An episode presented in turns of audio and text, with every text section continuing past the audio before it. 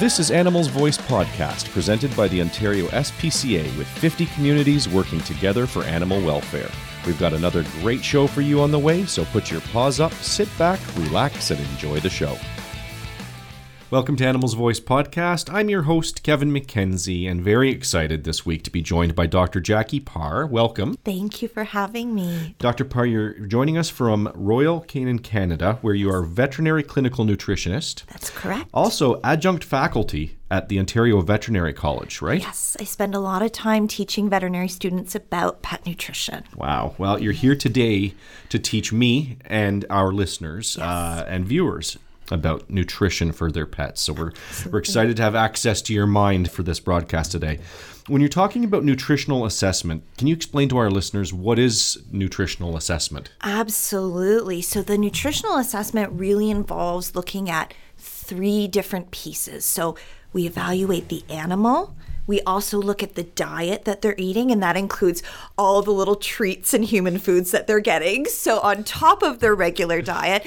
And then we also look at how the owner's feeding them. Is there potential competition for food? Those sorts of things. So, we really look at those three pieces.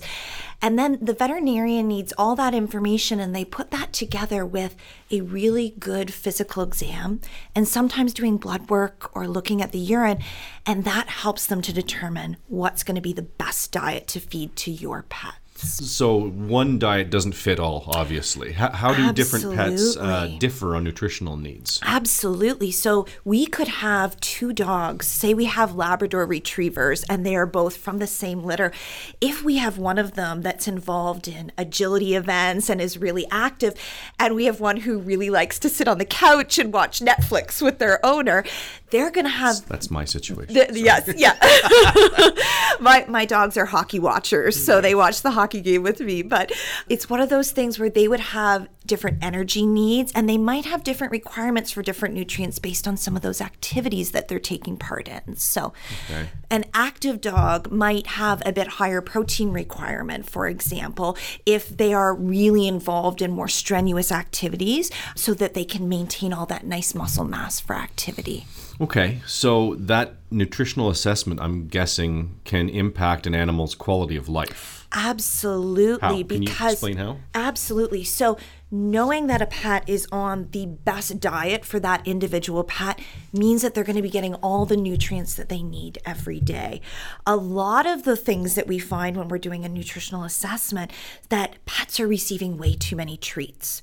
So, as a good general rule of thumb, about 90% of what your pet eats should be that complete and balanced dog or cat food. And then only 10% of calories should be, you know, table scraps, supplements, um, you know, treats.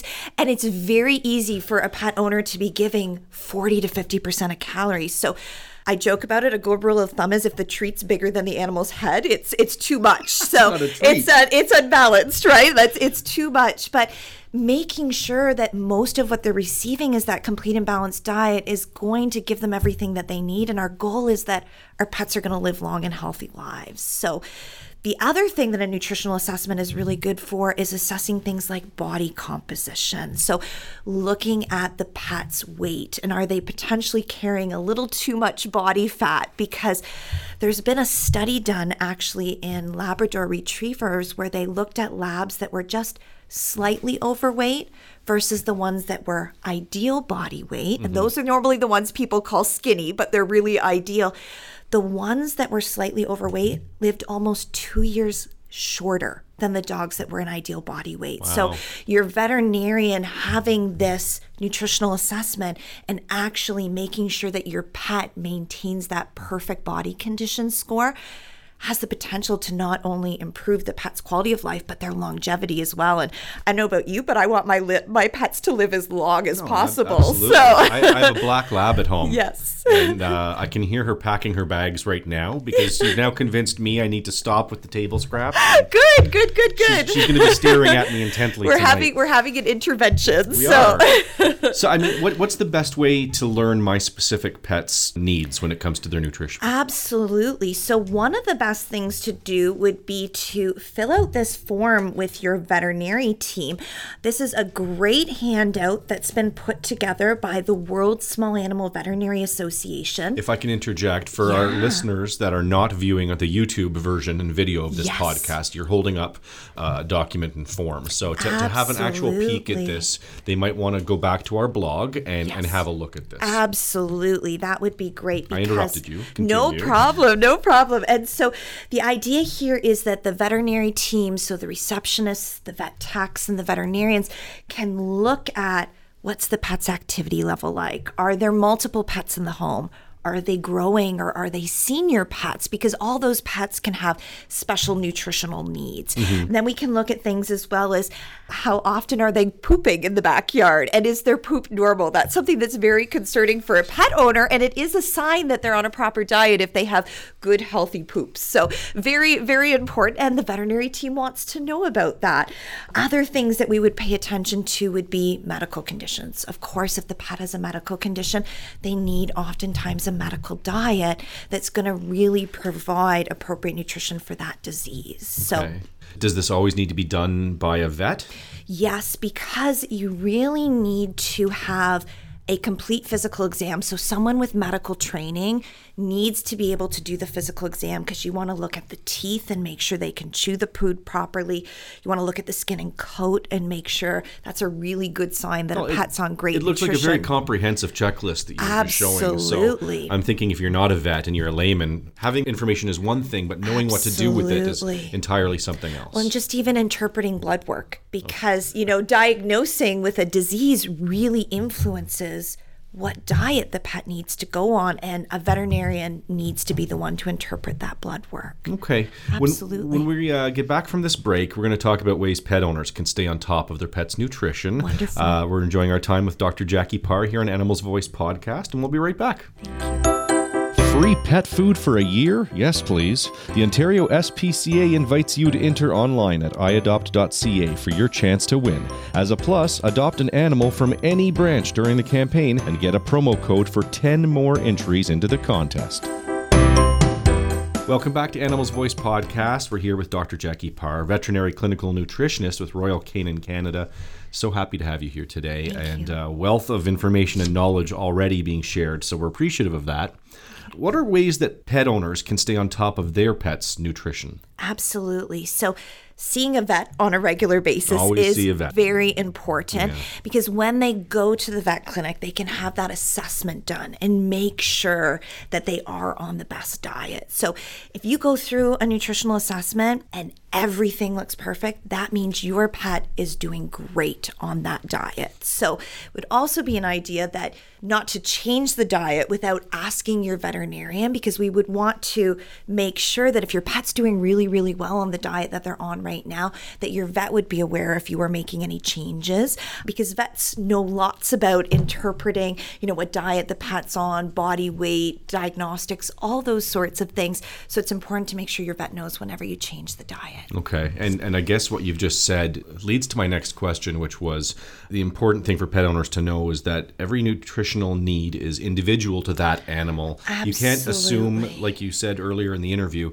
if you have two pets, what works for one breed or one size or one age animal might not be the same for the other. right? Absolutely, you're you're absolutely correct. And um, the classic example is you have a household with two cats in it, and one of them just absolutely loves to eat, and they start to become a little bit plump, and then you tend to have one that's not as interested in the food bowl, and and maybe starts to get a little bit on the thin side. So.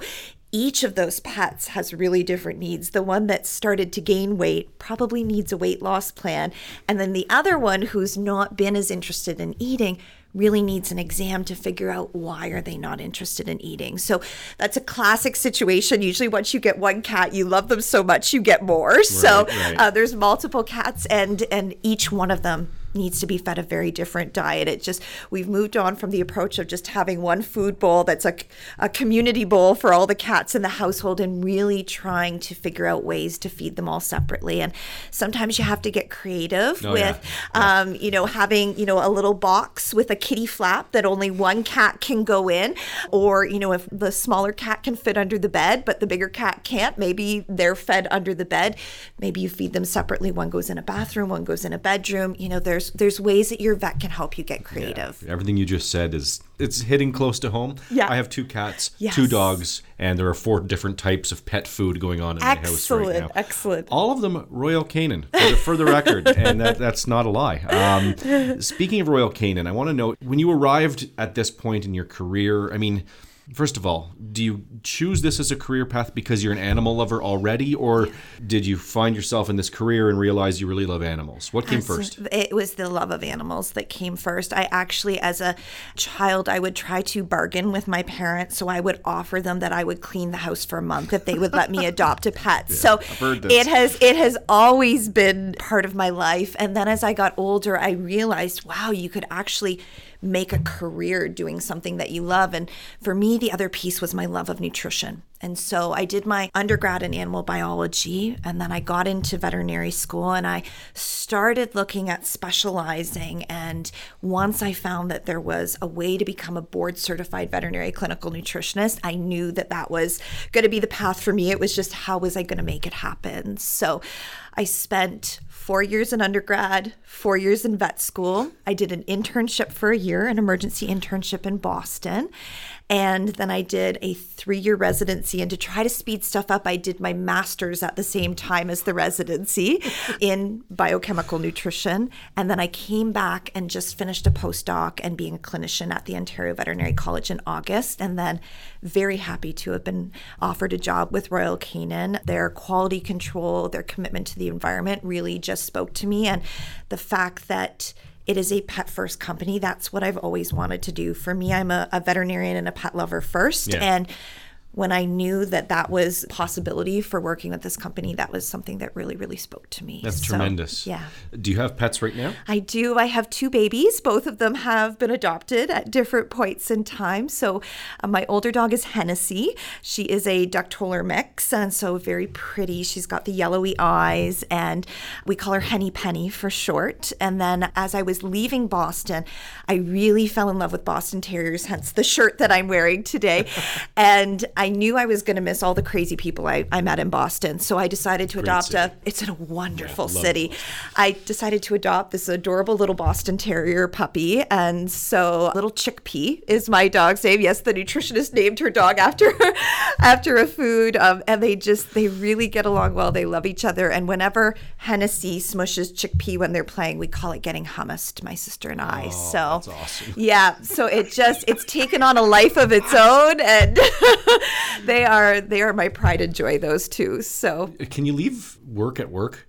I mean, are you able to, uh, to just go home and be a pet owner and, and lover of your animals and not be thinking about, oh, I, I gave Hennessy a piece of the pizza crust and that, that's enough for tonight? Like, are you able to leave it at home? Well, Or- not not for my own pets. I'm one of those people who definitely, you know, when I figure out my pets, you know, allotment of food during the day, and so for both of my dogs, even when my sister is babysitting them for me, we use a gram scale. Okay. To weigh out the food. So you take the little gram scale, you put the bowl on, and you measure out the food. So, Right. you know, chickpea gets 65 grams in the morning and, and 65 grams at night. And so they're both on veterinary medical diets. So the whole treats part just doesn't happen. I'm Yeah. very, very strict about that. But they both love the kibble. And you can ask them, you know, if I save part of that dinner meal, I put it in food puzzles for chickpea. She absolutely loves being busy and, excuse me, working for her food. So you can absolutely do that with kibble. And when they enjoy the kibble that they're eating, it's just, it's the best thing for their medical diets. Well, you know what? We know animals do like Royal Canin. We are very lucky at the Ontario SPCA because over the last year and a bit, we've forged a tremendous relationship with your organization. Uh, you provide food to our shelters.